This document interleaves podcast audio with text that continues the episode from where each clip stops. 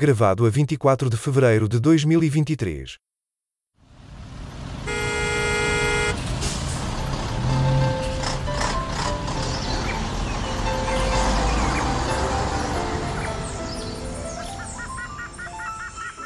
Triangulação do círculo.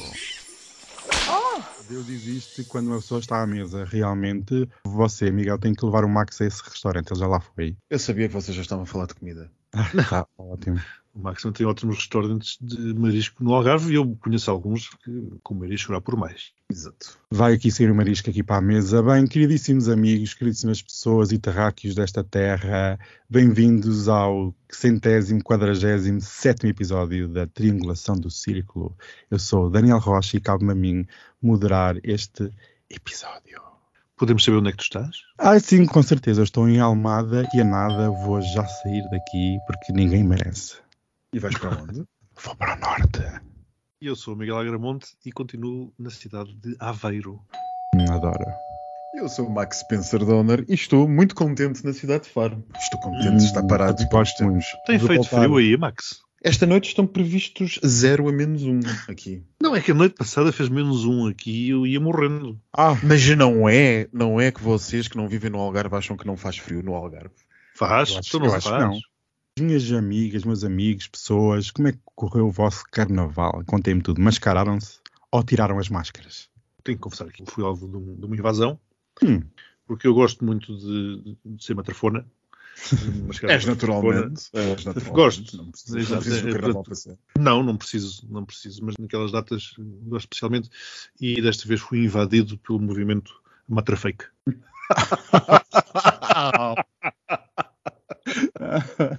Ah, já perdemos mais uns quantos. não estava à espera desta, não estava. Estava outro dia a falar e o meu querido amigo Eduardo ele disse se calhar foi o movimento Matrafake. E eu disse, hum, se calhar foi. E o seu carnaval, Max? Como é que correu? Eu não dei por ele. Como devem se lembrar, eu cheguei de viagem eh, mesmo em cima da coisa. Eh, os meus queridos amigos devem se lembrar, digo eu. E mesmo em cima da coisa não dei por isso. Quando olhei para o lado do carnaval estava a acontecer. Disse, ah, pois é, carnaval. Mas também é uma coisa que eu vou ser, eh, enfim, vou ser cancelada pelo nosso auditório.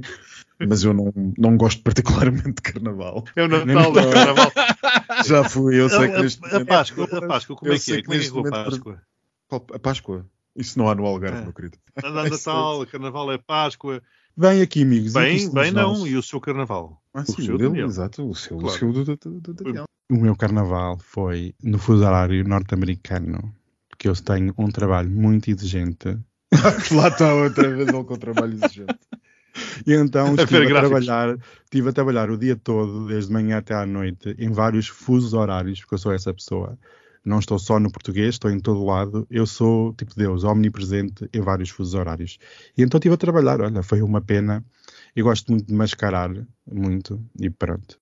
Deixamos de cobaiadas, de carnavais e vamos passar para um assunto realmente sério, que há muitos também consideram que é um carnaval. Isto é uma direta para o PCP. Mas estamos no primeiro ano de conflito na Europa, de guerra no continente europeu. Já não era visto este tipo, esta magnitude desde o fim da Segunda Guerra Mundial.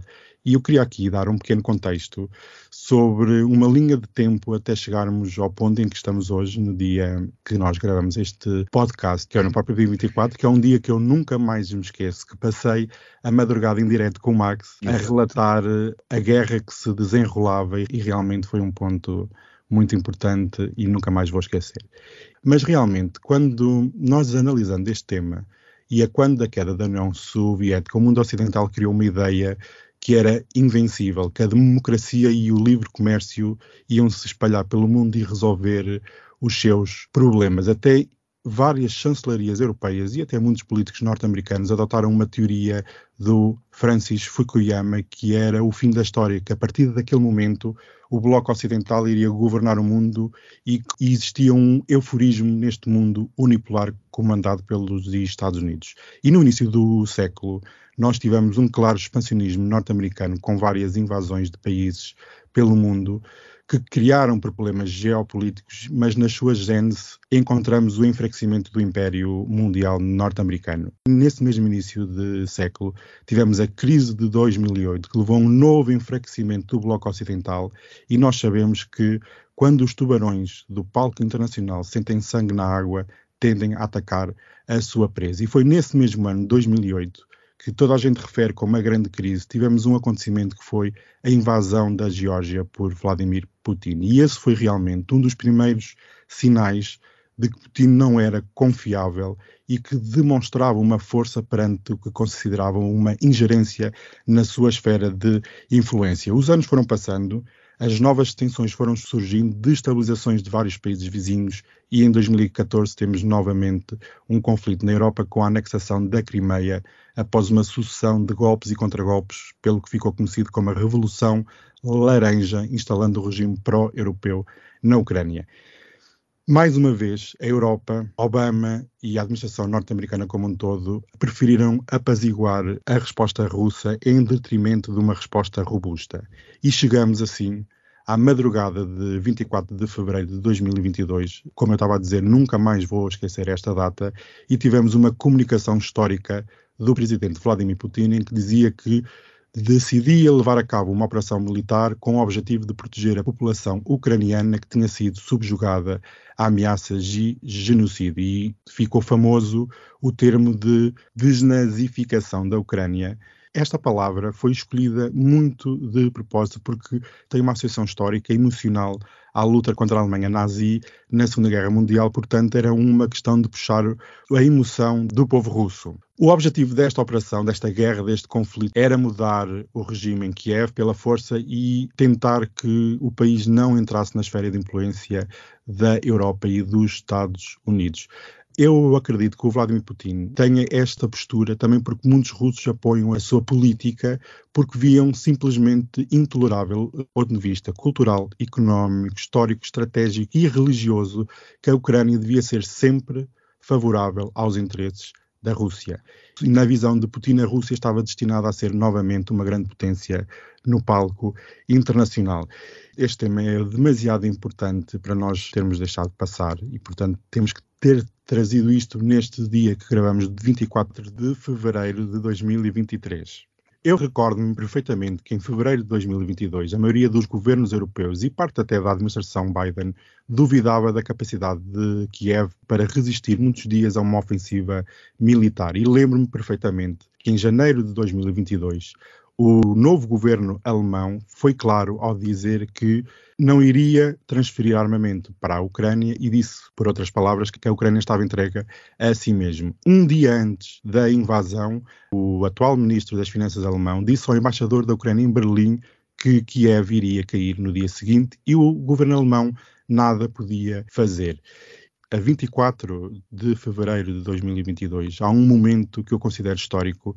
A história é muitas vezes feita por gestos, por movimentos grandes, mas também há os pequenos gestos que fazem toda a diferença. E circula, não sei se essa afirmação é verdade ou não, mas circula uma informação já há muito tempo que a administração Biden tinha oferecido uma fuga do atual presidente da Ucrânia para outro país ou até para os Estados Unidos para iniciar os preparativos para uma guerra de guerrilha contra Moscou e Zelensky recusou e disse que o combate é aqui preciso de munições e não de uma boleia. E a meu ver, assim nasceu um líder porque este pequeno gesto pode ter mudado por completo a condução deste conflito a nível europeu.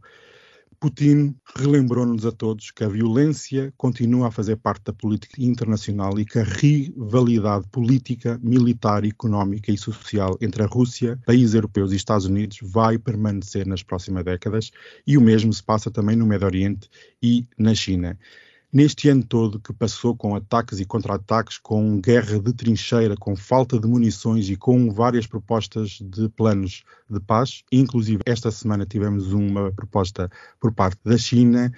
Eu considero que nesta guerra há três visões que são difíceis de negar. Uma é a visão portuguesa, que é anunciar e não fazer nada, não entregar nada. A segunda visão que temos é a da Alemanha, de apaziguar o poder russo perante o seu próprio interesse nacional. E a terceira visão, que é um mais atlantista, que é a Polónia, com um all-in na guerra e devemos apoiar a Ucrânia a todo custo. Queridíssimos companheiros de podcast, como é que vocês veem esta união, esta ameaça ao sistema internacional de segurança? Se me permites, há bocado estavas a dizer, Putin recordou-nos que a violência continua a fazer parte da realidade internacional, algo, algo do género. Mas o que, o que eu acho que Putin realmente nos recordou, início de conversa, é que a Rússia continua a ser a Rússia. E se calhar, como também temos aqui umas achas para a fogueira, no meu ponto de vista, eu parto para esta conversa de dois pressupostos. Um, que usa-se muito o termo escalada, e eu gostaria de deixar aqui claro que se alguém escalou foi a Rússia, ao ter iniciado esta guerra, ao ter invadido a Ucrânia. A escalada foi essa. Tudo o resto que vem daí são reações. E o segundo são as linhas vermelhas. E, portanto, andamos aqui sempre a falar de linhas vermelhas. Se enviar tanques, são a ultrapassar uma linha vermelha. Se enviar aviões, agora é a ultrapassar uma nova linha vermelha. E a tese é a mesma. Quem ultrapassou a linha vermelha foi a Rússia ao ter invadido a Ucrânia e com isto já me posicionei. Se calhar os ouvintes do PCP ou do PZP que nós tivermos, se calhar já fugiram há muito tempo. Algum por aí ande, é esta a minha visão. Eu acho que, acima de tudo, que esta guerra nos mostrou, e eu não quero entrar muito pelo domínio da metafísica, é que, ao contrário do que nós estávamos todos convencidos no conforto dos nossos enfim, das nossas vidas ocidentais, de relativo conforto, mas enfim, conforto das nossas vidas ocidentais e das nossas certezas do fim da história, como tu muito bem disseste, Daniel, com o Fukuyama, é que o mal absoluto ele existe na cabeça de um torcidário e de um déspota. E este tipo de coisas que nós imaginávamos existentes só em livros de história e filmes que recriavam a história do século XX e aquilo que se passou e que todos nós sabemos que aconteceu da escola, nós sabíamos que tinha acontecido justamente da escola. Nós não tínhamos vivido isto. E de repente vemos, nessa madrugada de há um ano atrás, que alguém com aquilo que tu há bocado, Daniel, falavas de um discurso, eu sei qual é o discurso estás a falar, mas foram uh, dois ou três discursos nessa altura. Mas esse discurso que tu estás a falar, até a imprensa anglo-saxónica já lhe cunhou uma designação, creio eu, vai ficar para a história. E que curiosamente não se está a usar na nossa imprensa portuguesa, mas a imprensa anglo-saxónica internacional chama-lhe The Empire of Lies, o Império das Mentiras. E é um bocado isso. É um discurso que marca um tempo histórico, porque é um discurso que marca o início da parte militarizada e violenta daquilo que foi a ascensão da época das mentiras. E desta narrativa que fomos todos capazes de cair, deixar tomar conta de tudo, que é a narrativa do eu acho que assim foi a realidade e a realidade é assim porque eu acho que foi algo pós-moderno, algo da pós-verdade, da pós-realidade, seja o que quer que seja. Mas Putin tem sido um, um, homem excelente, exímio, de excelência exímia na forma como é capaz de manobrar aquilo que de certeza absoluta ele sabe que é mentira e motivar um conflito que é bocado por este caminho deixará de ser ucraniano, se calhar num futuro não assim tão distante, apenas ucraniano, quero eu dizer e foi capaz de criar, foi capaz de começar. E nós temos hoje, essencialmente, a percepção, ao cabo de um ano, temos a sensação que a história avançou décadas e que nós percebemos muita coisa daquilo que mudou, mas também daquilo que não mudou. Percebemos que afinal existiam instituições que, afinal de contas, até estavam preparadas para responder melhor do que nós imaginávamos, por exemplo, a União Europeia. Eu acho que a União Europeia deu um salto pró-federal enorme, enormíssimo, num ano, mais do que se calhar em 30. Tivemos instituições que calculávamos mortas, como a NATO, que afinal de contas, de repente, todos nós achamos que precisamos. Se bem que eu sempre disse que achava que só os idiotas tipo Macron é que achavam que a NATO não era necessário. Idiotas ou crápulas como Trump. Mas que, que violência contra um líder mundial. Mas é verdade. Estás a falar de Macron ou de Trump? É que Macron é Macron. idiota. Mas pronto, isso já várias vezes o dissemos. E temos também a ascensão das pessoas, dos líderes, a confirmação de que a maior parte dos nossos líderes não têm coluna vertebral, mas também a ascensão de dois homens. Dois homens que, de alguma maneira, para mim, um mais evidente para toda a gente que é Zelensky e outro que ainda se calhar eh, muita gente não estará disposta para admitir isto, mas que eu acho que é um homem que vai ficar para a história como um presidente que representa a fraqueza física, mas de uma assertividade intelectual e de uma capacidade de conduzir o mundo ocidental atlântico nesta altura, que foi Biden. Se calhar Putin, envolvido este ano de guerra, não sei se voltaria a tomar a mesma decisão. Aconteça o que acontecer, ou aconteça o que vier a acontecer no futuro, venha a Ucrânia a cair, venha ou não que Kiev a cair e o plano de Putin, lembremos-nos, parece que já foi há 10 anos, mas o plano de Putin era entrar em Kiev, destituir o governo, eventualmente matar Zelensky e havia, atenção, isto é um facto, havia uma lista de individualidades, até ativistas gays que teriam que ser detidos na sociedade ucraniana. Portanto, estávamos perante, estamos perante aquilo que é genocídio puro. E, portanto, volvido um ano, como eu estava a dizer, o presidente Biden passeia-se nas ruas de Kiev, desta, como se diz no Twitter, operação especial de três dias que já vai no seu tricentésimo, sexagésimo sexto dia e Putin ainda não consegue. Aliás, Putin neste momento é o único líder que não vai a Kiev. Toda a gente vai. Comentar que me dá importante, na visita de Biden, aquelas altifalantes sobre os ataques iminentes de mísseis eram falsos. Portanto, a viagem foi mais de pompa e circunstância do que realmente de, de Hum, facto hum, mudar. Não, não, não. Achas Viagens não, Miguel? de pompa- não, de viagens de pouca circunstância temos as da Europa. Exatamente. Eh, a Europa, a União Europeia é que é pompa e circunstância, com o Charles Michel e essa gente assim estranha. Sempre que Eh, apresenta um chefe de Estado à pompa e circunstância. Mas Sim, mas. Biden teve um absolutamente impacto fulcral, fundamental e marcou. Eu acho que o, facto de Biden ter ido a Kiev, ele ali conseguiu inverter a vantagem que Putin tinha até então. A vantagem no sentido mediático, por exemplo. eh, Que toda a gente esperava o discurso de Putin, toda a gente, e ele conseguiu esvaziar essa mesma importância desse, desses supostos discursos e consegue antecipar-se e trunca essa vantagem que Putin trazia e é ele que começa a marcar a agenda e é ele que começa a marcar o que tem que ser falado e o que não tem que ser falado.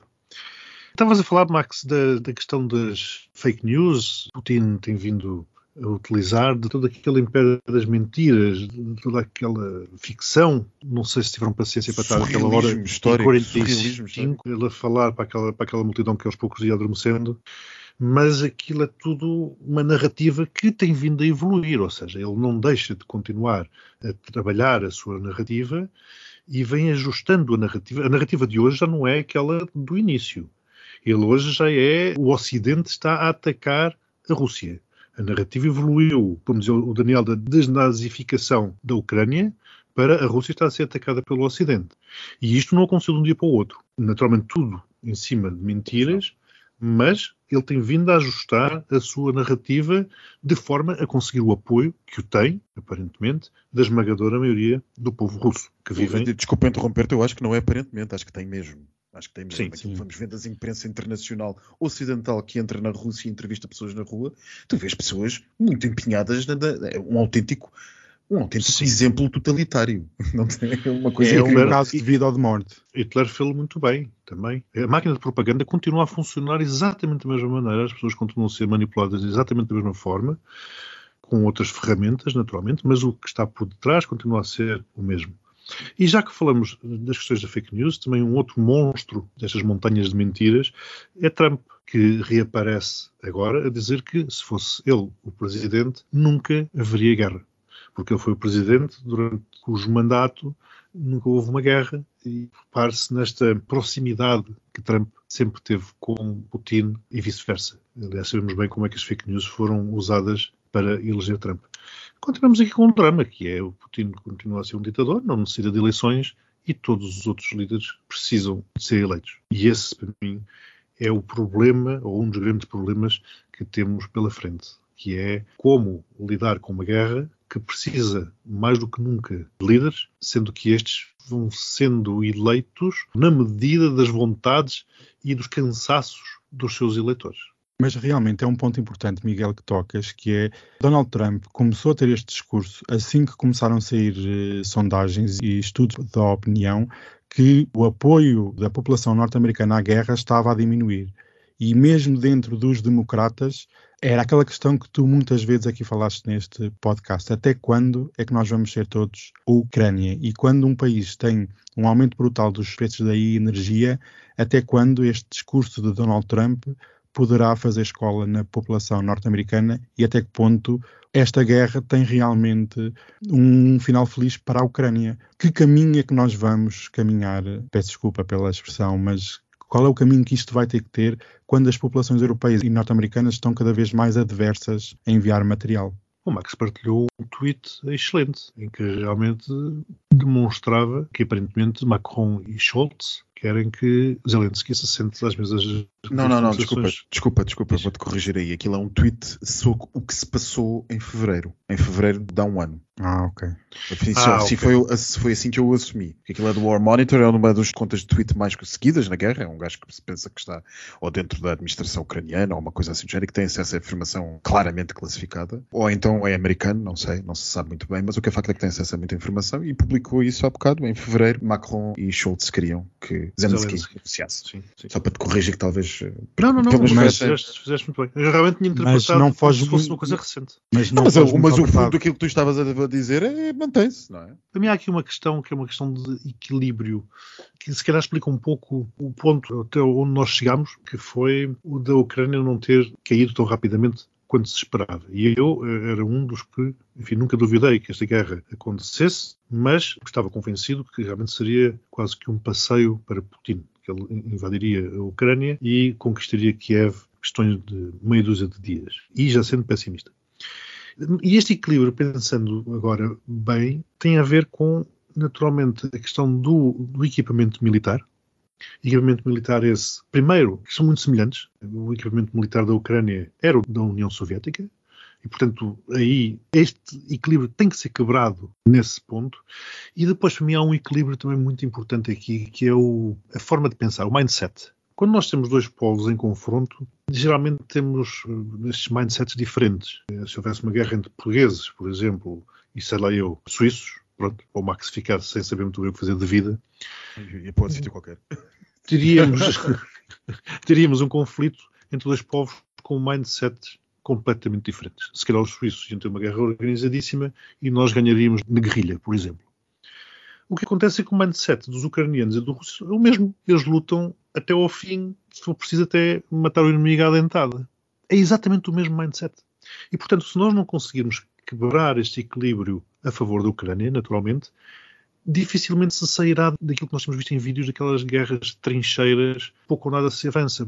Como tu dizias, Daniel, há uns tempos parece que estamos na Primeira Guerra Mundial. Avança-se um metro, recua-se dois. Há meses à volta de Barremut. Exatamente. Meses, com milhares de Verdade. mortes. Verdun, como muita gente tem dito. Verdun, autêntica. Exatamente. E eu acho que isto se deve ao equilíbrio. A estes equilíbrios, quer de equipamento, quer de mindset. Agora que tocas nesse ponto, realmente vocês consideram que, primeiro, os europeus têm capacidade para dar resposta a essa guerra? Porque vamos imaginar que os Estados Unidos, em 2024 a 2025, porque esta guerra vai ser longa, todos nós concordamos com esse aspecto, que os norte-americanos começam a quebrar o seu apoio. Os europeus, se querem vencer, têm que começar a avançar eles com mais equipamentos. Estaremos nós preparados para assumir o papel dos Estados Unidos na segurança do continente europeu? Na minha opinião, não. Nem, Acha, nem do ponto de vista, não. Nem do ponto de vista da Europa enquanto um grupo, nem do ponto de vista de equipamento. Então isto vai ser uma guerra que vai ganhar quem tiver mais munições e quem tiver mais mísseis. Quem tiver mais tempo. Eu, por acaso, não sou assim muito. Eu, eu acho que. Como é que eu vou colocar isto? Há aqui uma união cada vez mais atlântica, que se calhar a direita dos tempos de Bush sonhou que pudesse haver e que não era possível ter, e que hoje em dia ela está claramente estabelecida. A América reafirmou-se como a líder natural desta União Atlântica. Mas há uma coisa que, mesmo assim, com esta união liberal das democracias atlânticas, essencialmente, que lá está que temos ali a malta do Pacífico, as, as Austrálias, as Novas Zelândias e ainda a Coreia e o Japão, mas essencialmente esta coisa atlântica, mesmo assim isto não quer dizer que haja uma compreensão efetiva, cultural a 100% de um lado e do outro, do pond, como dizem os ingleses, do charco. Do outro lado do Atlântico, nós podemos dizer que de facto a população começa a não entender ou não a questão do financiamento da Ucrânia. Mas é preciso perceber que se calhar é mais difícil explicar, digamos, à opinião pública espanhola, ou à opinião pública portuguesa, ou à opinião pública francesa, talvez o melhor exemplo seja a francesa, a manutenção de um apoio a uma guerra, do que propriamente a americana. Os americanos, quem está a fazer muita força na questão da Ucrânia, é de facto o Partido Democrata. E nós, quando andamos pelas ruas das cidades dos Estados Unidos, vemos, como aqui na Europa, bandeiras da Ucrânia. Mas é preciso perceber que os americanos têm uma tendência muito natural para incorporar a questão do militarismo além fronteiras, coisa que os europeus não têm tanto. E, portanto, seria muito mais difícil para a opinião pública americana se nós estivéssemos com uma situação em que estivessem a chegar mortos. Financiar guerras no estrangeiro não é propriamente um problema que a opinião pública americana tenha. Antes, pelo contrário, faz parte daquela aura de imperial da Nova Roma. Nós somos feitos para a guerra, os nossos descendentes são criados para a guerra, a guerra somos nós. E, portanto, eu não creio que os americanos alguma vez cheguem a um ponto de suspender por completo o que quer que seja de assistência à Ucrânia, até porque, mesmo dentro do Partido Republicano, há sensibilidades totalmente diferentes, e mesmo que Trump passe a ser o homem que mande de novo na presidência norte-americana, todos nós sabemos e todos nós vimos, mesmo com Trump à frente, que uma coisa é a presidência, outra coisa é o Congresso. E dentro do Congresso, sobretudo na questão do orçamento o sistema constitucional americano tem muito mais autonomia para o Parlamento decidir orçamentos, portanto, os presidentes estão muito mais limitados. Em vez de se proporem, o Congresso é que os limita a partir do que é que eles podem fazer ou não, e dá efetivamente ordens ao Poder Executivo. Portanto, eu acho que não há tanto risco disto acontecer. E, ainda assim, se houvesse essa redução, eu acho que o que nós podemos ter aprendido já este ano é que, afinal de contas, a coisa é mais unida do que se estava à espera na Europa. Quanto mais não seja, porque há gente que está com bastante medo. E essa gente é a Europa do Leste. Eu acho que nós falamos muito na Europa, nos Estados Unidos, naturalmente, mas esquecemos sempre aqui de um outro pilar importantíssimo que é a China que aliás vemos que tem vindo nos últimos dias a tentar tratar aqui de alguma coisa, ou tentar propor um plano de paz, nomeadamente. E acho que se calhar a China é quem poderá desempatar toda esta questão. Vamos ver se é capaz. Hoje vimos Zelensky a piscar o olho à América Latina, também. O Brasil também já se posicionou como um potencial negociador. Uma coisa que eu queria chamar a atenção, não sei se repararam, é que tivemos nestes últimos dias duas grandes comunicações mediáticas. Uma, naturalmente, do Putin, com aquele formalismo todo, ele lá naquela hora e 45 a falar para aquele povo milimetricamente sentado e vestido. E tivemos hoje uma conferência de imprensa, uma entrevista, enfim, de vários jornalistas de todo o mundo, a sala estava à pinha, a Zelensky. E, para mim, se houvesse dúvidas, se eu fosse um daqueles ETs que aparentemente agora se andam aproximar da Terra com alguma frequência e olhasse para isto, eu veria na primeira de Putin, veria uma pessoa que esteve uma hora e 45, insisto, a debitar palavras e a construir naturalmente a sua narrativa e a ser aplaudido. E tivemos na outra conferência, a Zelensky, uma pessoa que esteve a ser entrevistado, sem rede, a falar com jornalistas de todo o mundo que queriam saber a sua opinião acerca dos mais diversos assuntos. E a tirar e selfies. Isso, e a tirar selfies. Já fez com, com, com, jornalistas. Exatamente. E isto diz muito de tudo. Portanto, se alguma dúvida pudesse haver, por exemplo, no PCP, é só olhar para isto e ver quem é que está efetivamente, quanto mais não seja de uma forma democrática, a lidar com toda esta situação. E aqui uma última pergunta para vocês, já que tocaste no assunto da China, Miguel, vocês consideram que esta proposta de paz é séria ou é apenas uma manobra de distração? existe interesse de ambas as partes em chegar a algum acordo de paz? Eu acho que, pessoalmente, aquilo que vi da proposta parece-me não séria. Parece-me um processo de intenções mais do que uma proposta séria do que quer que seja. Para já, porque, do ponto de vista diplomático, as vozes mais avalizadas da diplomacia têm-no dito. Não há propriamente grande possibilidade do que quer que seja diplomaticamente enquanto a guerra estiver onde está. Isto tem que ceder para um dos lados porque haja possibilidade de alguém dizer, ok, eu sento-me à mesa para conversar. E depois, porque me parece que a China pode ser a China, mas a China tem muito a perder com esta situação. A China não é a Rússia. A China é, de facto, uma superpotência cujo 70% do seu PIB ainda depende daquilo que se faz aqui ao Ocidente, daquilo que se vende e se compra ao Ocidente. E, portanto, depende China não... da estabilidade, não é? Exato. A China depende da estabilidade e está a ver. A China sabe. Eles são chineses, mas não são idiotas. Como já aqui disse algumas vezes no podcast. Sabe que se esta coisa correr mal, a coisa pode resvalar. Aliás, aquilo que tem sido dito nos últimos dias mostra isso. Há aqui um jogo de palavras propositado, porque os chineses culturalmente gostam um pouco da parte do reganhar de dentes e fingir que vamos para a guerra. Não é típico da cultura chinesa, antes pelo contrário. Mas pronto, isso é, é, uma, é uma questão que agora não interessa tanto. E portanto, os chineses eu creio sinceramente que eles estão mais preocupados agora em tentar proteger a sua imagem do que propriamente conseguir o que quer que seja, porque não vão conseguir. E portanto eu acho que os chineses estão a ponderar muitíssimo bem o que se está a passar, sobretudo desde que Blinken e a presidência norte-americana e alguns governos europeus já começaram a dizer que ah, empresas chinesas a ponderar o fornecimento, de, por exemplo, drones e, e munições. Aquilo que se poderá passar nos próximos dias poderá ser muito mau para a China. Sem esquecermos que está nas mãos da China transformar este conflito num conflito global ou não. Exatamente, porque a China, se apoiar a Rússia, muitos governos ocidentais vão dizer: pronto, se a China apoia a Rússia, então não pode haver limites naquilo que nós fornecemos aos ucranianos. E quem os pode censurar? É curioso porque há uns tempos nós falávamos, julgo no conflito de Moçambique, isto para mostrar como realmente esta guerra tem vindo a expor uma série de realidades um jogo no conflito de Moçambique, eh, falávamos do grupo Wagner. E na altura, um grupo Wagner era uma coisa muito quase que esotérica, era conhecido de poucos. Enfim, era uma coisa que nós falávamos aqui. E vejam o que atualmente o grupo Wagner faz e qual é a influência que ele tem. Ele já consegue pôr Moscovo a desmentir aquilo que vem a dizer, nomeadamente de não ter munições, etc.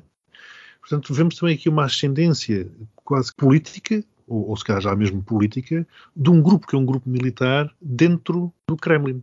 Sim, sim, não. E Kadyrov, por exemplo, que quer replicar a ideia do grupo Wagner, criando o seu próprio exército privado. Tenho dito várias vezes nas últimas duas a três semanas. É verdade, e tem razão quem diz que, caindo Putin, nós temos um outro problema. Pode ser é que esse outro problema que venha esteja disposto a, por e simplesmente, culpar a parte antiga do que se está a passar e desistir da ideia da Ucrânia. Mas o que é facto é que aquilo que temos para o futuro é que não sabemos, ninguém sabe como é que vamos sair disto. Ceder nós não podemos. O outro lado calculamos que também não vai fazer. Não, não é fácil, não é fácil. Não está para breve, acredito. E estas implicações, depois tudo isto tem naturalmente implicações e repercussões. Eh, aquilo que temos vindo a falar noutros episódios, como por exemplo a inflação. Claro. Tudo isto vai moendo e é para isso que temos de estar preparados. E há também aqui uma valência, que também é uma coisa que nos ensinou este conflito, é que é engraçado, não quero dar razão ao outro lado quando diz que a nossa informação tem sempre uma, um lado, não é isso que eu quero dizer. Mas é engraçado que não se retire daquilo que se passou com o falhanço russo, que toda a gente disse, ah, pois, realmente eh, os russos não estavam à espera, não estavam à espera que isso estivesse tão mal e que acontecesse assim e que acontecesse assado e que os serviços de informação fossem tão maus, aparentemente nós tivemos o mesmo problema que os russos pois que os nossos governos todos acharam que Kiev caía em dois dias, não é? Ainda há bocado estávamos a dizer, estava o Daniel a dizer, que o ministro alemão disse ao embaixador ucraniano que, como, era, como é era, Daniel, que Kiev cairia em dois ou três dias. Kiev iria cair no dia seguinte. Os americanos oferecem já a famosa boleia a Zelensky. Os ingleses partiram do pressuposto que a coisa cairia e os franceses nem sequer se prepararam para fornecer material de guerra, é sabido, porque achavam que Kiev cairia no máximo no espaço de uma semana. O que quer dizer nós todos falamos mal de Putin e das suas acessos às informações dizendo que Putin estava mal informado, mas dá a impressão que toda a gente estava mal informada. Ou estou a ver mal?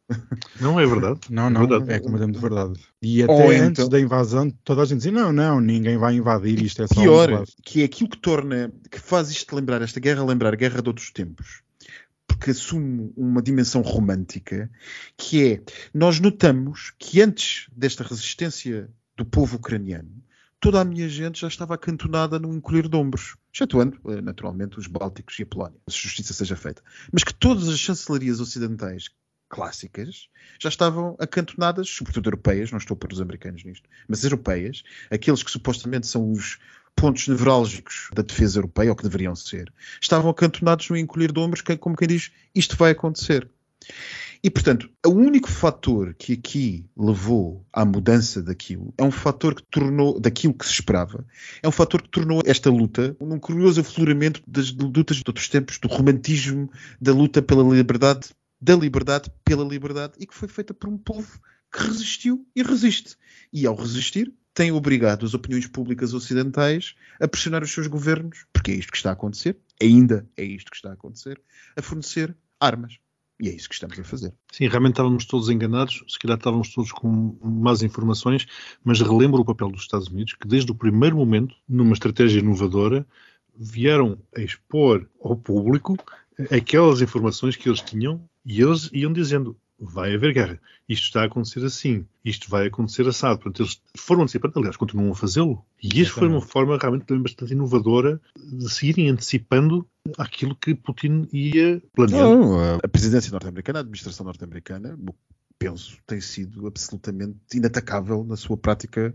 Eu sei que muita gente deve estar a cortar os pulsos de me ouvir dizer isso, mas eu acho que a administração norte-americana tem sido muito, muito, muito boa. Uh, repleta de gente com experiência, muitos já vieram da administração Obama e espero eu não cometa os erros que Obama cometeu. E há de facto um conhecimento sólido, quer dizer, uh, ainda há uns dias eu estava a ver um, um documentário no PBS, a emissora pública norte-americana, e era uma entrevista ao, ao, famoso senhor John Bolton, que os meus caríssimos devem saber quem é, que é o ex-conselheiro de segurança da Casa Branca da presidência Trump e da presidência Bush filho e perguntaram a John Bolton acerca de uma cimeira que vocês devem lembrar, a cimeira de Helsínquia, entre Trump e Putin, e perguntaram a John Bolton qual foi a reação de Trump quando se falou da cimeira em Helsínquia. Isto é um documentário que tem duas, três semanas. E a resposta de Bolton foi uma coisa que eu, mesmo assim, mesmo vindo de Trump, fiquei espantado. Trump perguntou à sua equipa que estava à volta deles se a Finlândia era independente ou se era parte da Rússia. Isto não é. Isto foi John Bolton, o ex-assessor de Trump, insuspeito de ser um perigoso comunista, antes pelo contrário. E nós tínhamos isto é. na América, e nós temos agora na América um homem que trabalha há 40, há 40 anos, que tem interesse, e há 30 anos sobre o leste da Europa. E que sabe a história, a cultura, que está rodeado de académicos e sabe perfeitamente o que é que se está a passar ali. Portanto, por isso é que eu comecei por dizer, eu acho que nós temos um homem que passa a história e que vai passar a história, talvez ao nível, eh, não quero parecer exagerado, mas talvez ao nível de um Roosevelt. Sabe-se lá o que é que vai acontecer a seguir. E também ficámos a ser pelo discurso de Putin, que também não é só questão dos nazis. Se ouviram, viram também que os gays têm a culpa de tudo isto. Não, os gays têm culpa de tudo. Aliás, há qualquer coisa que está sempre num discurso de Putin é o problema dos gays. E por falar em gays, esta semana tivemos conhecimentos de um estudo europeu em que nos é dito que é notório o aumento da violência contra a comunidade LGBT no continente europeu e não é uma coisa de agora, tem vindo em crescendo. E, meus amigos, como é que vocês encaram estes números? Como é que interpretam estes números visto que nós estamos num momento em que a nossa comunidade está no expoente máximo de visibilidade. São coisas diferentes. Uma coisa é como é que eu encaro, encaro mal. Como é que eu interpreto? Eu interpreto, se calhar, pela moda de se dizer que o politicamente correto é uma seca e, portanto, isso depois dá aso às pessoas deixarem de ser politicamente corretas, ou seja, deixarem de ser educadas, passarem a ser burguesas. E esse burguesismo depois permite as pessoas fazerem tudo e mais alguma coisa. E isso aliado ao facto, se calhar está intimamente ligado com o facto de termos vindo a ver uma tendência de subida das extremas-direitas por essa Europa fora, mas eu acho que somando A com B chegaremos a essa conclusão, ao C, que é a violência sobre a população LGBT tem vindo a aumentar. Eu acho que, como na física, a ação tem normalmente uma reação e uma parte desse aumento da violência também tem a ver um bocadinho com parte do aumento da visibilidade, que é um bocado como nós estávamos há uns dias a falar sobre a corrupção. Fala-se muito de corrupção e os crimes de corrupção disparam quando começa a receber luta. E uma relevante parte daquilo que está a acontecer também no que toca, por exemplo, em países como Portugal, sabe-se, é também uma maior capacidade dos membros da comunidade de se manifestarem e de assumirem os seus direitos e dizerem este direito foi lesado. Aqui há 20 ou 30 anos, uma pessoa que fosse homossexual, se calhar uns 30 anos, não exageremos, 30 anos, não 20, mas uma pessoa que fosse homossexual e que fosse atacada numa rua, se calhar, eh, de uma pequena cidade portuguesa, se calhar teria vergonha de o ir dizer à polícia. Hoje em dia isso já não é assim. Portanto, isto, Marcos, logo... ia, dizer, ia dizer à polícia e ainda apanhava mais da polícia. E ainda apanhava mais da polícia. Portanto, isto desde logo, estas coisas já não são assim. E hoje, felizmente, há essa maior visibilidade, também tem uma maior capacidade de podermos expor, e isto, aliás, isto é um relatório da ILGA Europa, cuja estrutura é conhecida por justamente fazer um acompanhamento das denúncias criminais da Europa fora, assim como a ILGA Portugal também fazem em Portugal. Por outro lado, há aquilo que o Miguel estava a dizer muito bem e que tem a ver com o que estávamos a falar lá atrás. Eu não quero atuar com a Rússia como os comunistas faziam com a América nos anos 60 e 70, chamando o grande Satã, mas o que é facto é que por exemplo, aqui em Espanha vemos muito bem isso, o disparo da violência anti-LGBT, enorme, níveis incríveis. Tem havido muitos homicídios, vocês têm visto, certamente. Voltem a não vir, aparecem nas notícias uh, internacionais, os que passam de notícias espanholas para as internacionais, e que têm a ver justamente com a ascensão de partidos de extrema-direita. No caso espanhol, por exemplo, um partido que sempre foi financiado justamente por Moscou. Posto isto, é tempo de o postigo de Daniel.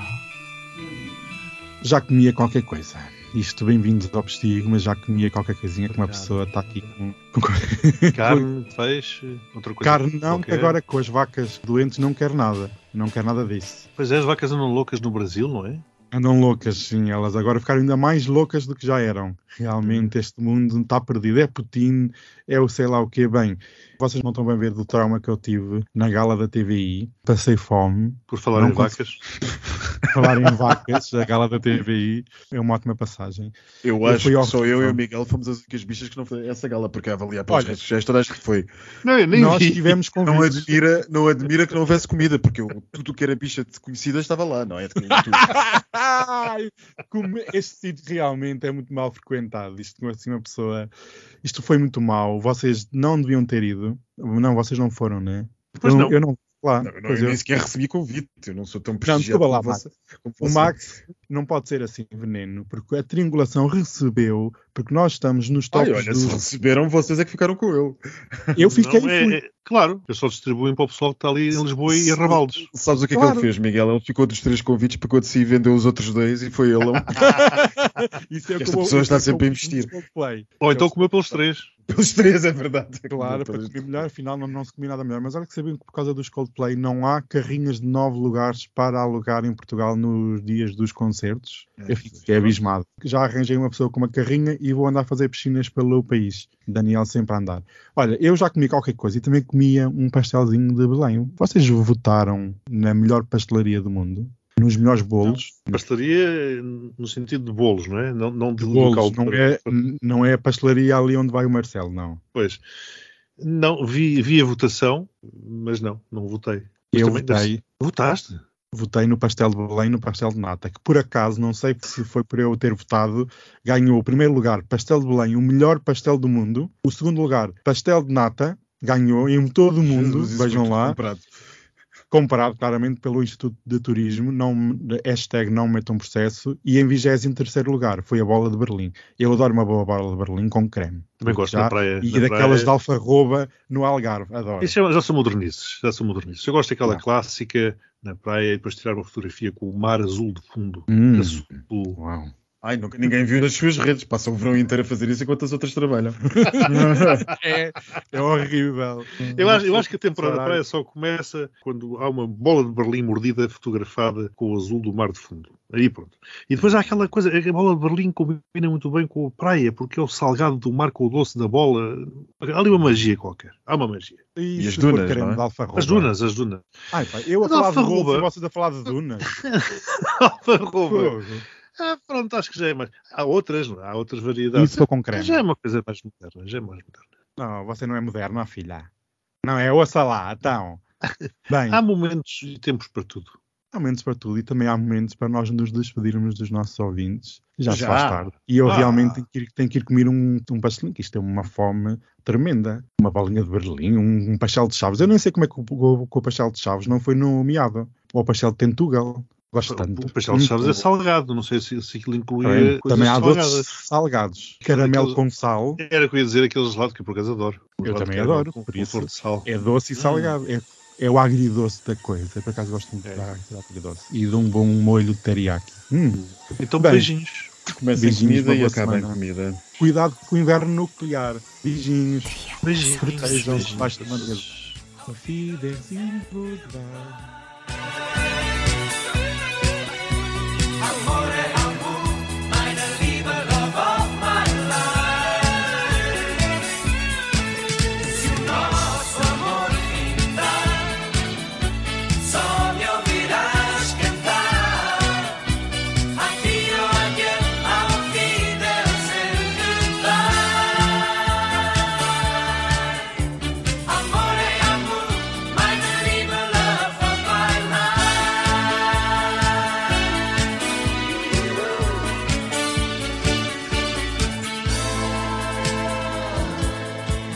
Este amor não tem graves fronteiras, barreiras, muro em Berlim. É um mar, é um rio, é uma fonte que nasce dentro